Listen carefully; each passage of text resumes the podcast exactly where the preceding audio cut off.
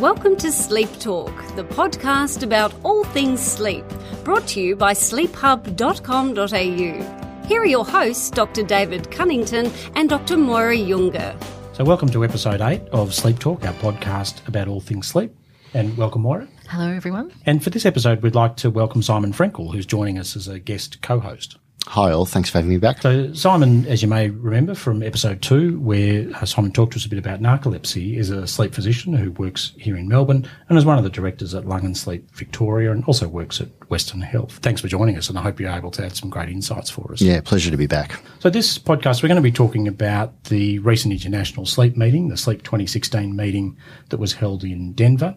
And it's the main international sleep conference for the year. So it's really a time of the year where those of us who work in the sleep field get a chance to reflect on our usual practice and think about sort of what we do, why we do it, connect with some of our colleagues and really sort of chew the fat. And while it's a US centric sort of meeting, it really is actually an international meeting. So we do get to catch up with people from all around the world. And there are around 6,000 delegates, so it's a really pretty big meeting and a range of clinicians, researchers, and scientists. It's also an opportunity for industry to launch new products, so always great for me to look at new gadgets. How did you find Denver this year, Simon?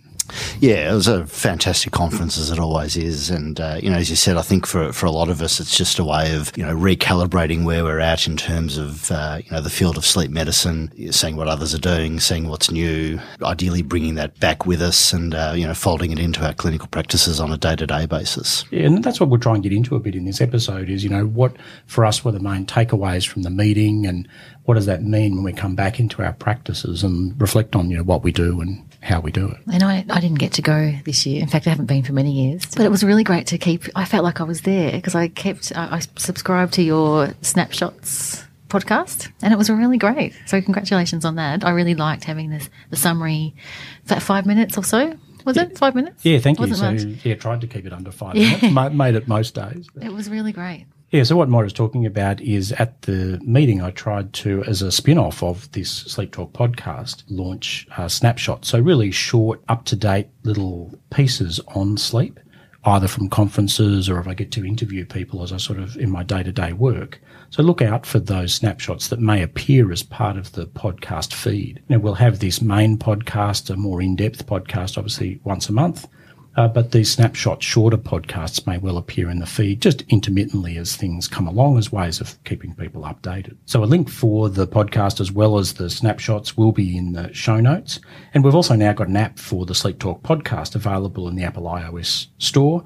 And next month we'll be also have an app in the Android Play Store. So look out for that. So what's been news? What's topical this month in the world of sleep besides the US conference that I missed out on? So closer to home, the Australasian Sleep Association had a webinar last week on best practice in dental sleep medicine, and that was really great. Really well put together, like most of the webinars have been, and talking about, you know, both for practicing dentists and also people who practice in sleep medicine, how to best use oral appliances to treat things like snoring and sleep apnea. So that's available via the Australasian Sleep Association uh, website, and there'll be a link again in the show notes. And and the good thing is we've got through the darkest days. Well, we're based in Melbourne, as people know, and we've had the winter solstice, and we're now looking forward to spring. Not far now till spring, uh, and I always find that a really optimistic time. Don't you think we're getting light, more light? Apparently, we're getting two minutes a day, also extra light. From the winter solstice till I don't know when that stops, whether it's till till the um till the summer solstice. Not sure about that. I don't know, Simon. You got some Yeah, no, that's true. that? It is six months. yeah, but I just think it's great. I think it's um, because there are people who, a lot of people are still uh, quite affected by by light and dark, not only through their sleep, but their, with their mood. Um, and seasonal affective disorder is alive and well, in, even in Australia, with, our massive amount of light that we have. So it's nice to have got through that. certainly doesn't feel like we've got that light in Melbourne at the moment. It's been pretty, pretty dark and gloomy in the mornings. So yeah, it is the time of year where a lot of people we see are using their light sources to help with mood as well as with their sleep. What about in Sleep Hub? What's been happening? So there's a couple of things I've been working on. So I've been working on uh, some videos looking at oral appliances and how they're used in snoring and sleep apnea. So they'll come up on Sleep Hub over the next couple of weeks. Uh, I've also written a post because it is the winter season on looking at screens and sleep, as well as updating the post on light therapy. So, again, I'll put the links for those. And I've been chipping away at trying to write about all the different components of cognitive and behavioural therapy. So, I've finally completed that series of posts on all the five Yeah, components of cognitive Ex- behavioural excellent therapy. work, by the way. Thank you. And as you know, our colleague Giselle Withers, um, who's really an expert in managing insomnia using psychology based strategies, but also mindfulness, has been working on an online program. And um, she's also produced some videos on relaxation and mindfulness that I've incorporated in some posts on Sleep Hub as well. And shortly she'll be launching her own online mindfulness program. Yeah, I know, it's great. Very exciting. So, the theme of this month's episode is to talk about updates from the recent Sleep 2016 meeting. And we won't be able to cover obviously everything from that meeting, but we'll try and group it into three main areas. So, we'll talk first about sleepiness and hypersomnia, uh, then get into a bit about insomnia, and then a bit about uh, circadian rhythms and body clock disorders. So to start off with, Simon, one of the common things that we face in our clinical practice is in people who are presenting with sleepiness, really having trouble making an accurate diagnosis. You know, if someone doesn't clearly have narcolepsy with cataplexy, it's tough to really nail down the diagnosis. And then also not everyone responds to treatment. So where do we go? What's the current thinking on these things? Yeah, I mean, I think it's an inherently difficult area, and you know, as you said, narcolepsy with cataplexy, now known as uh, you know narcolepsy type one, is the only one of these um, hypersomnia conditions for which we have uh, you know a, a biological marker, a test that we can do in terms of measuring uh, hypocretin levels in the cerebrospinal fluid. Uh, you know, and unfortunately, even that at the moment isn't a commercially available test. So what we're left for with the, with the other conditions is a combination of uh, subjective assessment of uh, patients' description of their of their issues and testing in the form of vigilance testing and multiple sleep latency test. And you know there are inherent flaws with both of those assessments. So it makes di- accurate diagnosis difficult, and I think because of that, treatment is sometimes flawed. Yeah. And sometimes I, I struggle a bit with trying to make an accurate diagnosis for people and trying to, the language I'll often use with people is, you know, use terms like provisional diagnosis, working diagnosis, a framework that we'll use to move forward. Trying to, in some respects, be a bit honest about the fact that we're not perfect in, in giving labels Yeah, things. and I think just in general as clinicians, we we try and sort of compartmentalize things a bit too much. You know, we want someone to describe a specific symptom of, you know, be it hypers, hypersomnolence or tiredness or lethargy. You know, when in reality these these constructs aren't mutually exclusive, and so I think that the, you know that shunting someone down a particular pathway because they use certain language is is probably to the patient's detriment. And you know, sometimes I'll fall back on the multiple sleep latency test and think, you know, okay, that, that's got a short mean sleep latency, therefore, okay, definitely got a hypersomnia here. And you know, some of the data that was presented at the meeting. So one of the psychiatrists talking about the fact that 25% of people with depression and psychiatric problems have a short mean sleep latency on a multiple sleep latency test. You know, it just makes it tough. Absolutely. You know, we, we know about this, the bidirectional relationship between um, mood disturbances and, and hypersomnia. And I, I think other data presented showed that, that an equivalent number of people with, you know, with hypersomnolence as a, as a symptom actually have significant mood disturbance as well. So, and this is something that we, you know, that we struggle with clinicians a lot is trying to sort of t- tease them apart. You know, I was quite relieved to hear that a very experienced psychiatrist says that it's really almost impossible to do so and that we need to be treating people with these conditions largely on the basis of symptoms rather than trying to specifically categorize them if it's too difficult to do so. Yeah, and I found that reassuring too. You know, you essentially have all the world experts in the area in the same room and everyone saying we struggle with this.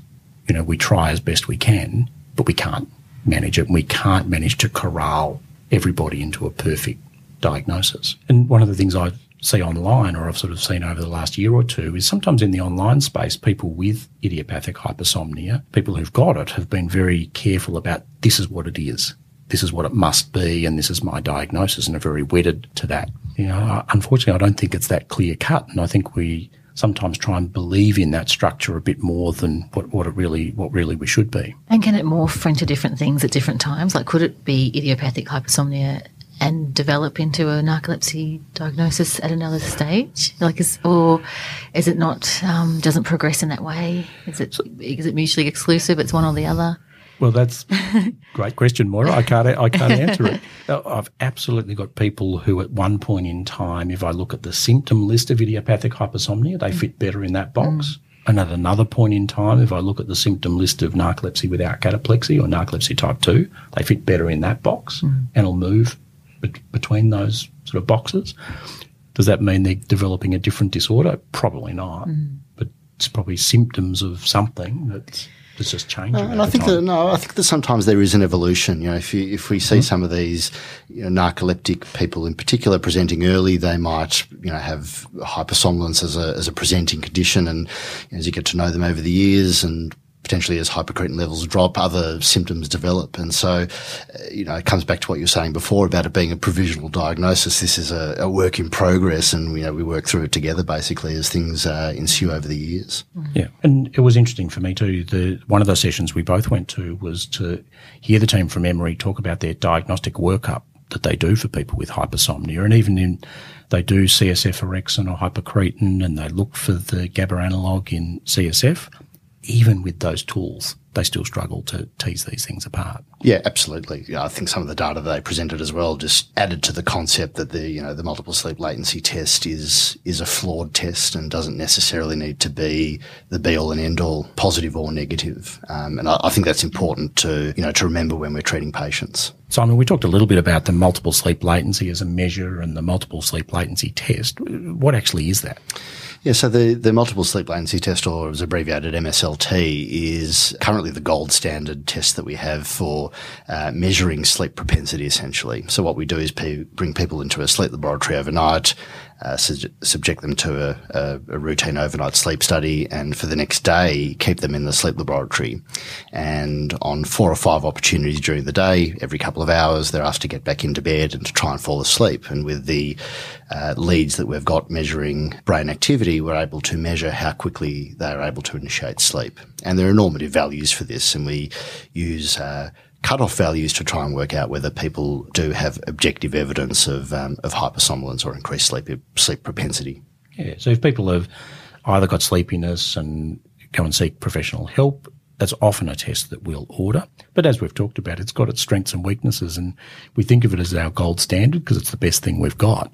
But it's far from that when we actually take a step back and really try to evaluate it. particularly getting back to what you were saying before about that meta-analysis that was published looking at the results of this test in, in people with mood disturbances. And historically, we'd use this as the arbitrator as to whether the, the sleepiness was due to, uh, you know, an organic problem and a, a disorder of excessive sleepiness or whether it was just a manifestation of, uh, of their mood disturbance. And what, what these results show is that essentially we can't be relying on it for that purpose. So we've talked a bit about the diagnostic challenges, but then what about treatment options? So we see a lot of people who've been on the standard things we have available, dexamphetamine, modafinil, methylphenidate or Ritalin, um, but don't respond to those. So what are the options that were discussed beyond that? Yeah, and it's it's actually much more of a common problem that I'd initially realised. Certainly, the the Emory data would indicate that 15 to 20 percent of people treated for these conditions um, experience lack of efficacy with with those initial treatment strategies, and so there's quite a lot of work going into looking at alternatives. One of the things that I found interesting in this meeting is that there's sort of a bit of a paradigm shift, at least in my mind, that initially I'd thought of these conditions as being an absence of wakefulness. And so a lot of the medications that we had were, were trying to push the accelerator harder on wakefulness. What a number of the, the, the groups are doing now are, are looking at medications that are reducing sleepiness. So sort of coming at it from a different therapeutic um, aspect. One of the, one of the things that they presented was some data on uh, a medication called flumazenil. Uh, historically has been used to, in a clinical setting, to reverse the effects of um, sedating agents called benzodiazepines. But they had actually, uh, the Emory group have used this in a cohort, I think it was about 150 patients with various forms of excessive sleepiness, had it compounded in either a topical lotion form or as a lozenge, uh, showing uh, improved sleepiness scores in, um, in over 60% of their patients. So it sort of gives a flavour, I think, of where, where people are thinking future treatment strategies might be. Yeah, I really like that analogy um, of you know take the foot off the accelerator. I was trying to explain it to somebody today, and saying you know that's what we've been looking at is you know put the foot on the accelerator, but really we've got to take the foot off the brake as a better analogy, and that's that sort of switch in in target. The other interesting thing for me about flumazenil, well, you know, as I was talking about, it wasn't just in people with idiopathic hypersomnia. It was any manner of causes of sleepiness that haven't responded to other treatments, which then goes against that whole thing we were thinking a couple of years back where this GABA analog in CSF was the marker of idiopathic hypersomnia and therefore it was going to be idiopathic hypersomnia where people responded. That doesn't seem to be specific for that particular condition. No, but I mean, they're still interested in looking at it, and I think they're they're going to be studying a group of uh, patients with residual sleepiness after treatment for sleep apnea, looking for the same analog in in that group. So it'll be interesting to see what what, what comes of that. But it's certainly a diverse group of people who, with our current classification systems, are probably not adequately served by the classification. What about clarithromycin? Was there any more data on that? Yeah, so clarithromycin, obviously used in this condition. Um, I hadn't previously been aware of it, but it uh, it's a partial antagonist of um, at, at, the GABA receptor. It blocks the effects of, of GABA. Uh, there was data published in 2015, a placebo crossover trial um, using clarithromycin, where they did show symptomatic improvements in sleepiness. Patients taking this did vigilance testing in the form of a psychomotor vigilance test. Um, there was no difference in performance in that test compared with placebo. Hard to know what to make of it. Uh, you know, I think they used very high doses. There was a, quite a high side effect rate. Um, so although it was placebo trial, it might have been a bit unblinded in that people perhaps were knowing when they were taking the active substance and certainly my clinical experience with it, I've not had great joy. Uh, what about you, Dave?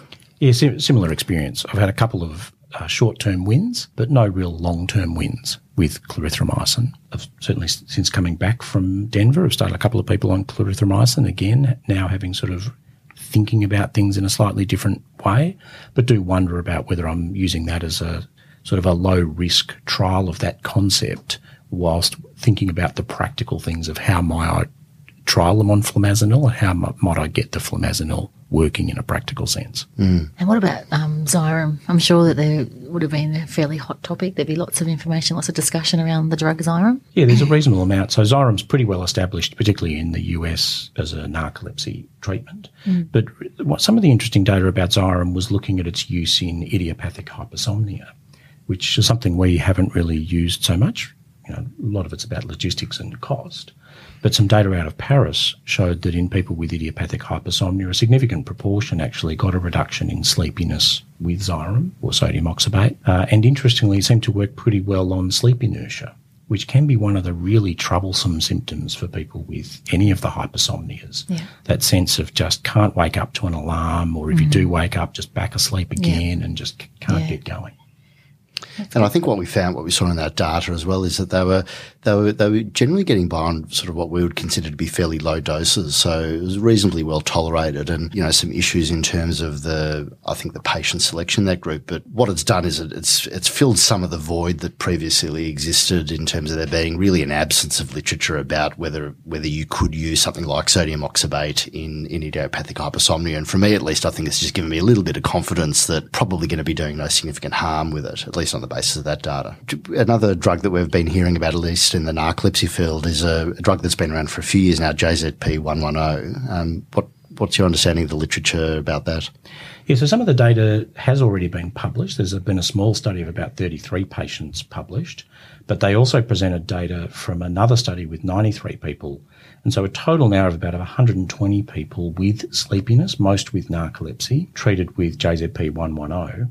And it's a drug under development by Jazz Pharmaceuticals. It's both a dual uh, dopamine and noradrenaline reuptake inhibitor. And they showed that it had a significant effect on the mean sleep latency on a slightly different test, the maintenance of wakefulness test. And that's a test where we measure, again, during the day, put people in a dark room, but measure how long they can stay awake for. And drugs like modafinil, on average, keep people awake in that test for about two and a half minutes longer dexamphetamine about five and a half minutes longer, but the data from JZP was showing about 8.9 minutes longer. So at least in that very preliminary sort of data showing it's at least effective as what we've got already and may actually be more effective than what we've got already. So on the basis of that, they're actually moving on to bigger phase three clinical trials, and there was a large trial started in mid 2015 that will uh, be published hopefully towards the end of 2016. So we'll get a feel for where that sits and how that may be a useful agent in the future. And there seem to be sort of recurrent themes in terms of, uh, you know, a lot of these uh, drugs act on receptors in the brain that are, that appear to be very important in the modulation of sleep and wake with dopamine and noradrenaline. And I, I think that you know they all must you know, act on them in different ways. And the more of these that are developed, I think it just increases, you know, what we have in the cupboard in terms of, you know, offerings for patients with disorders of hypersomnolence. And what about the non-drug strategies, dare I ask? well, I'm sure it sounds like there's, I'm sure there was some discussion about non-pharmacological approaches and Yeah. treatment of other parts of narcolepsy. Yeah, absolutely. It's a really nice session on behavioural sleep medicine as a postgraduate course on one of the afternoons. And there was a session by Jason Ong, who has been at Rush University and going to Northwestern University, on a behavioural therapy for narcolepsy. Mm-hmm. And in talking to him, it's not so much about napping, though that's clearly part of the strategy, but actually building on the work that he did, and we collaborated with him on looking at mindfulness based therapies for insomnia and trying to build on that as a psychology based and behavioural based treatment for narcolepsy. Uh, I had a chance to talk to Jason, and you'll hear what he has to say about that. So I'm with Jason Ong from Rush University. And Jason, we see a lot of people with narcolepsy, and often napping is the non drug strategy. But outside of napping, what other behavioural s- strategies are available for narcolepsy? Well, it's uh, really open. Uh, it's right now, it's not very well defined. Um, I think napping has received the most attention, um, does have some research evidence, but I think there's so many other areas where behavioral sleep medicine can help people with uh, hypersomnia, with uh, narcolepsy, idiopathic hypersomnia. Uh, I think one of the biggest areas is to uh, give them some ways to help cope with chronic sleepiness, cope with their symptoms. And if you look at the treatment literature, there's really nothing about that. We treat their symptoms, their daytime sleepiness. Uh, for narcolepsy, if they have cataplexy, there's some medications targeting that. But we don't teach people how to live with narcolepsy. We don't teach people how to live with idiopathic hypersomnia. And I think in behavioral sleep medicine, one of the things that uh, we're usually pretty good at is helping people cope with uh, chronic illnesses. Um, uh, really, I should say behavioral medicine. You know, that's an area where we've been quite successful whether it's coping with people who have cancer, um, chronic pain. So I think there's things that we can borrow from those areas to help people uh, and improve their quality of life living with narcolepsy and uh, idiopathic hypersomnia. So if you're trying to design that type of program, what are the pieces you put into it? Yeah, so we're trying to do some things. Uh, I, I would say one thing, for example, is uh, even if you're going to implement these regular naps, you also have to have a little bit of a cognitive intervention because most of us think that we are awake continuously for 14, 16 hours during the day. But if you split up your day, and, and I use the term Pomodoro technique because that actually comes from a time management strategy where you take large chunk of time and split it into smaller chunks of time.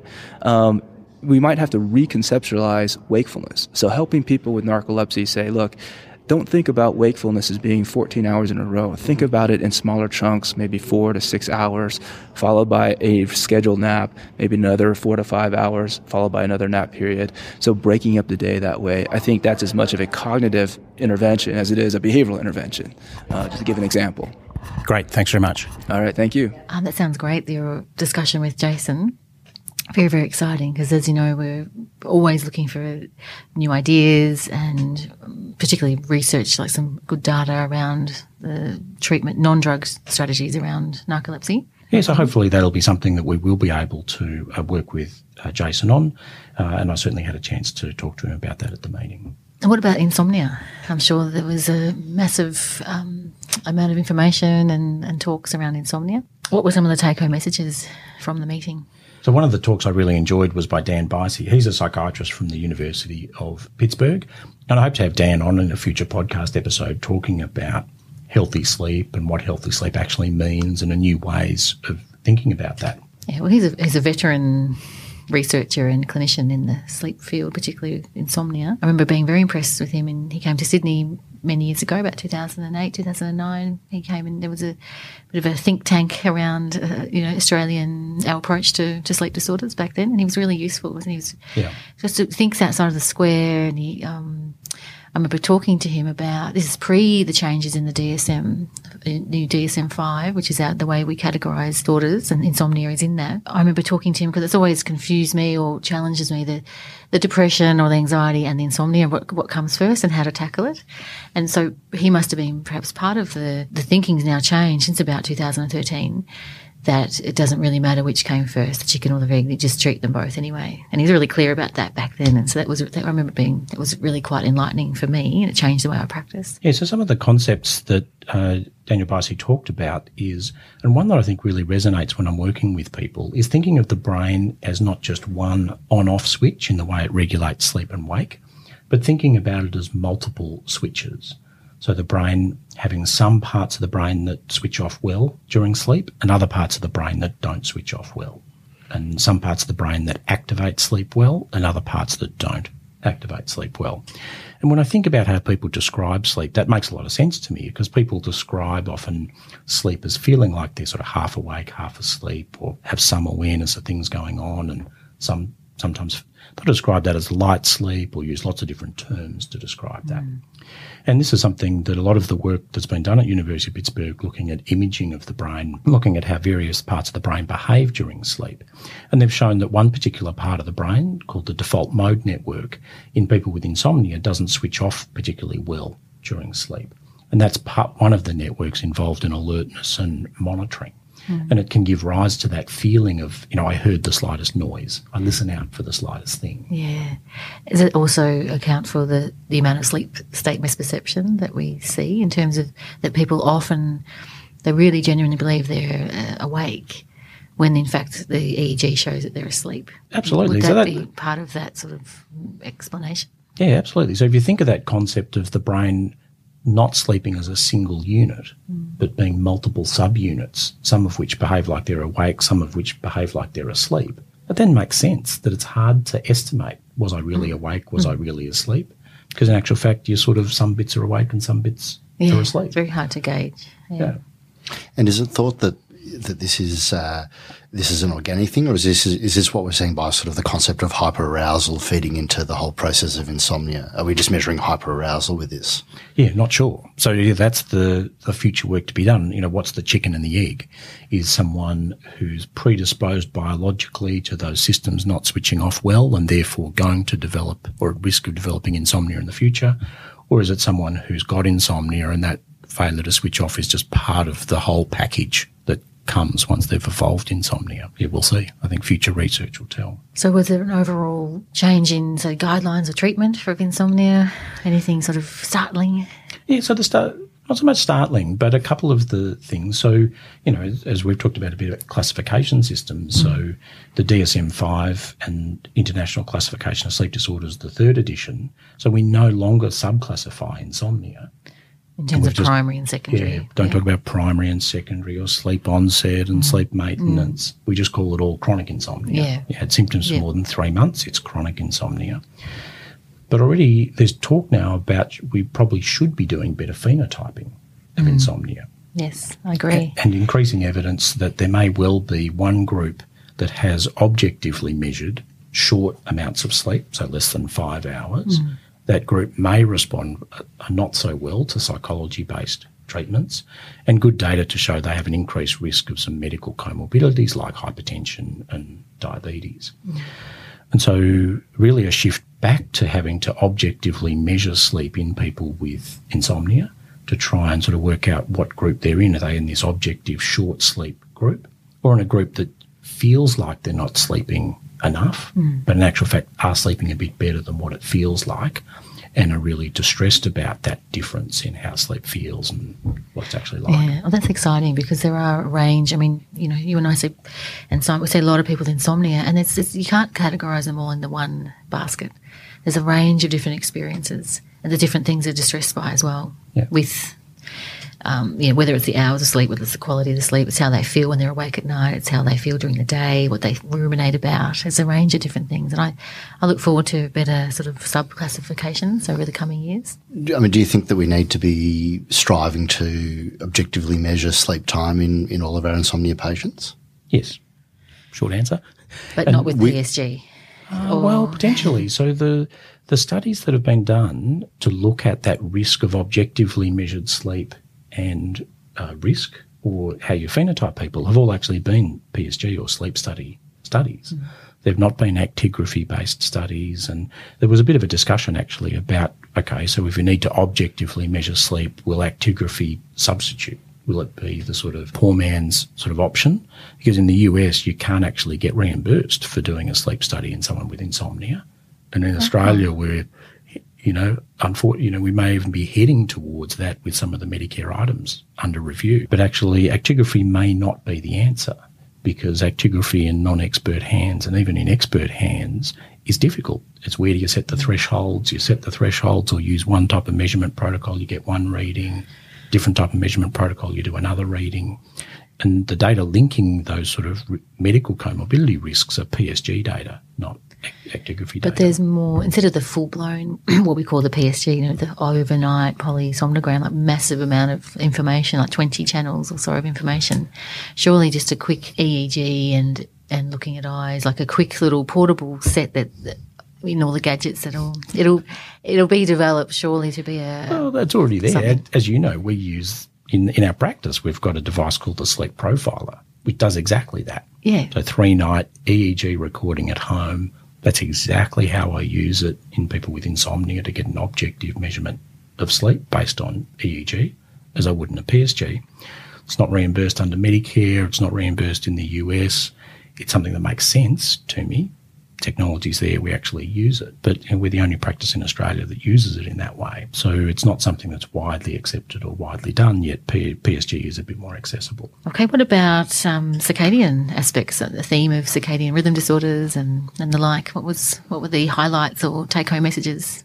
So a couple of highlights for me was the keynote lecture by Russell Foster absolutely he's a fantastic speaker mm. and did an amazing job of synthesizing you know, almost 30 years of research into something that was just a very clear sort of message, yeah. um, teasing out really the role of the eye and how particular cells in the eye sense light and how that feeds into the brain and regulates sleep, and not just sleep and wake, but a whole lot of intrinsic body rhythms one of the key quotes from Russell Foster that I really liked was he really talking to health professionals and saying if you work with ophthalmologists or optometrists, you've got to get them to think about the eye as not just an organ for vision, but an organ for sleep yeah. and regulating a whole lot of body functions.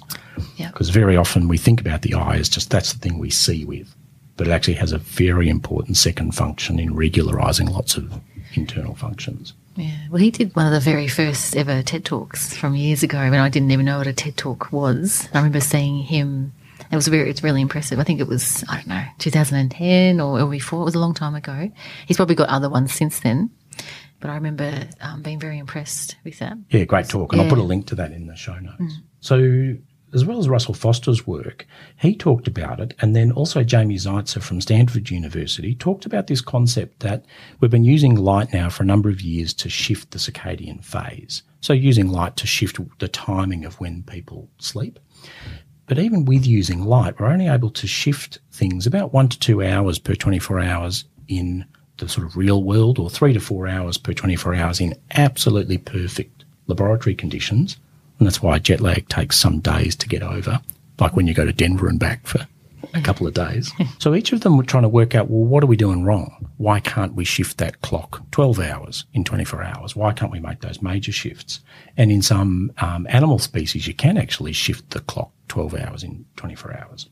So some of the work Jamie Zeitzer has been doing is so, so looking at this concept of flashing light versus continuous light. They've been looking at different uh, response rates and flashing at different frequencies. But some of the work shows that a flash at every seven seconds and very short light flashes gives a much greater shift in the circadian phase, up to four times the shift in circadian phase, with overall less than one second of light compared to an hour of continuous light. So this concept of is flashing light going to do better than continuous light? And then they're looking at taking that technology and being able to administer the light flashes through the eyelid. So one of the things we suffer from in clinical practice is we're trying to expose people to light just after their core body temperature nadir, and often that's a time people are still asleep. So we've got to wake them up, get them to open their eyes, sit in front of a light. So their concept is potentially having an eye shade or something that might be very close to the eye and there's flashes of bright light through the eyelid while people are still asleep prior to them waking up to help suppress melatonin production and enable people to wake a bit more readily in the morning. I think one of the problems in this whole area, and I think it explains at least part of the reason why the laboratory circadian shifts work much better than they do clinically for us, is that they're able to measure circadian phase much better than we can in a clinical setting. And so, as best we can, we sort of guesstimate where they're at. So the work that Jamie Zeitzer is doing at Stanford uh, hopefully will lead to some products that we're able to use with people and something that's going to be helpful. And there is a company called Lumos Tech that's uh, hopefully going to commercialise this technology. So one of the more interesting things about the conference is always the very large trade display and the hours that you can get lost with all the gadgetry that's there. Anything catch your eye this year? Yeah, it's a bit disappointing actually. It's usually one of my favourite parts of the meeting, you know, looking around the back corners, all the little booths about some new gadget that's coming out. Unfortunately, there wasn't really that much. Yeah, one of the disappointments for me was how many oral appliances there were that are really just targeted to consumers. And that really doesn't solve a problem for me. In fact, can actually create problems. Because if there are devices marketed directly to people who are snoring and they go and buy them and put them in their mouth without that expert input to help them adjust it properly and manage the temporomandibular joint, it can actually cause problems with pain. So they, I felt a little concerned about that, that really sort of direct to consumer push with a lot of the oral appliances. For me, the gadgetry that was actually more interesting were the two things. One of them I talked a little bit about already is that concept of flashing lights uh, that's under development that may come out of that Stanford research. So, you know, although that wasn't a product at the trade display, that was one of the really interesting things. And again, it wasn't at the trade display, but a product that was talked about is something that's just been FDA approved as a treatment for insomnia, a device that cools your forehead. Now, how does a device that cools your forehead help you sleep? So it comes back to that concept from the University of Pittsburgh about the different areas of the brain um, turning off, not turning on, not turning off, you know, that type of concept. And it turns out if you cool the front of the brain, which is the, some of the um, prefrontal cortex, it can help in reducing the temperature in the prefrontal cortex. That's been shown to make it quicker for people to get to sleep. So, an you know, FDA approved device that hopefully will come to market in 2017. And can I ask both of you, overall, I guess, if, with the meeting, it sounds exciting, sounds full of great stimulation new information, but what changes, if anything, what would you make to your practice? Like since you've been back, you know, since following the meeting, like the rest of this year, any changes you think you would make? I think the my my take home messages would probably be related to some of the information I gleaned about the hypersomnias, in particular the generalized struggle that people and clinicians experience in terms of dealing with patients who have combined hypersomnia and mood disturbance, uh, and perhaps some of the ways that I'll approach those patients in, in collaboration with psychiatry colleagues. Uh, and also just the conceptual change of, of perhaps seeing some of these disorders of hypersomnia as perhaps being more of an issue of excessive sleepiness, sleep drive rather than less or you know, not enough wake drive and perhaps modulate my, you know, treatment strategies accordingly. Perhaps try you know, things like flumazenil if we can find a com- you know compounding pharmacy that'll make it for us. Yeah, and I'd, I'd echo exactly those same things, Simon. You know, that's really what I come home thinking about. So to just talk about a couple of different points, then you know, for the insomnia area, it really does reinforce to me that swing back to in managing insomnia, getting some physiological objective measurements about sleep so be that via sleep study or be it via a different type of device, but something that can get a good quality measurement of sleep to help guide subtyping of insomnia and, and therefore treatment. And I think that's also a very uh, helpful tool in engaging patients in, in diagnosis and therapy as well. And often you find, Moira, in the work you do, having some objective measurement of sleep's a nice starting point or a talking point in some of the psychology. Oh, definitely. I think it's great. I think if there was readily accessible objective data, it would be very, very useful for for my work. Uh, yeah, for the for the patients basically, but for us to work collaborative together and. Um, I think it's going to be really enlightening. So, if you're looking for more information about the sleep meeting in Denver, the website sleepmeeting.org, and I'll put the link in the show notes. You can actually purchase course notes for all the postgraduate courses uh, from the website.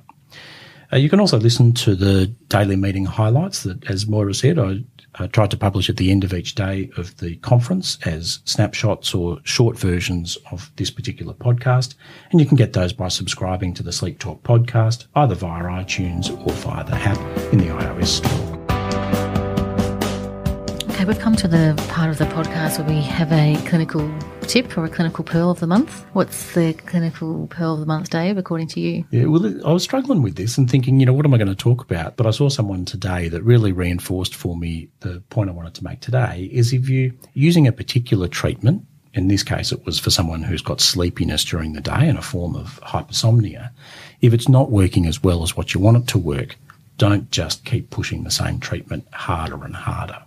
The specific example was use of a medication to help people stay awake and someone on about four times the maximum dose I would ever use and still feeling it's not working particularly well. And for me, that's really a bit of a flag to, hey, let's think about something else. Let's think about a slightly different mm-hmm. approach. Doesn't mean I got the answers and doesn't mean it's easy. But if something's not working, yeah, maybe step back and try something else. Well, sounds like the old cliche. Oh, you know, don't keep hitting hitting your head against a brick wall. I guess you can't, you can't keep doing it. Have a different approach. Have a look at it from a different way. So, so Moira, what's been your pick for this month?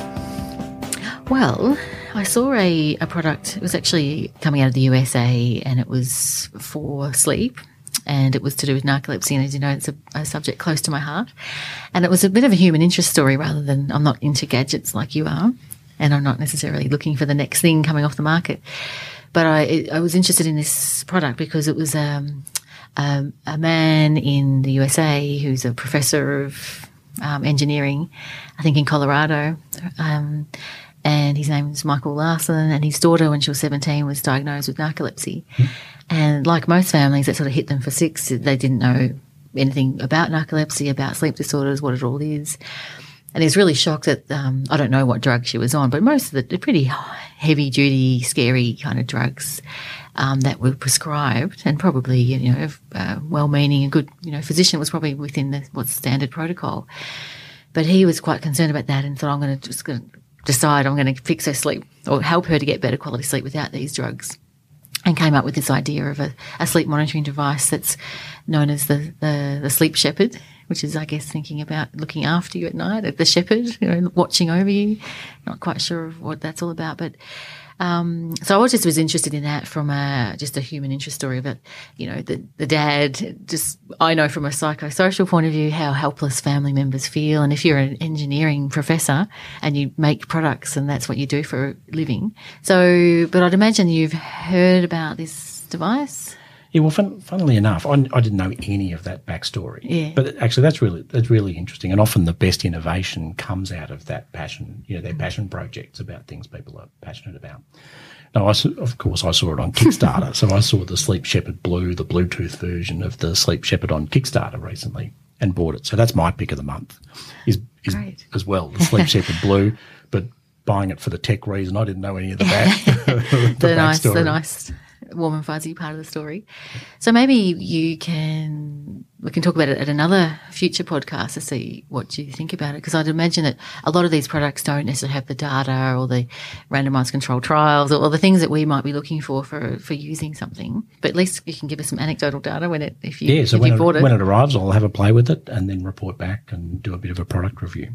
Great. So what do we need to look out for? What are, what's coming up in our world of sleep yeah, so for those of us in Australasia, our annual scientific meeting is coming up. So that'll be in Adelaide in between the 20th and 22nd of October.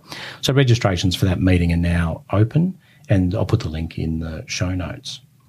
And for next month, the theme of our podcast is going to be teens and screens. So we see a lot of people in our practice uh, with adolescents or teenagers who are having trouble with sleep, and also others who are having trouble with sleep because of the impact of light from screens. So we'll try and talk a bit about that.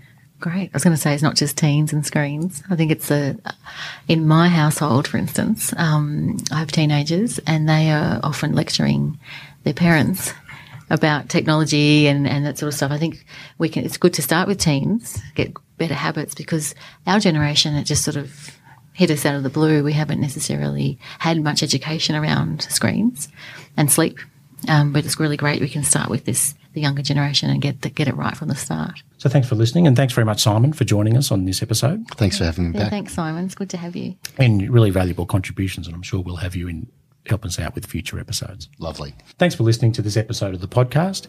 If you like the podcast, remember to subscribe via iTunes or the app via the iOS store and write us a review on iTunes. This podcast is not intended as a substitute for your own independent health professional's advice, diagnosis, or treatment. Always seek the advice of your physician or other qualified health provider within your country or place of residency with any questions you may have regarding a medical condition.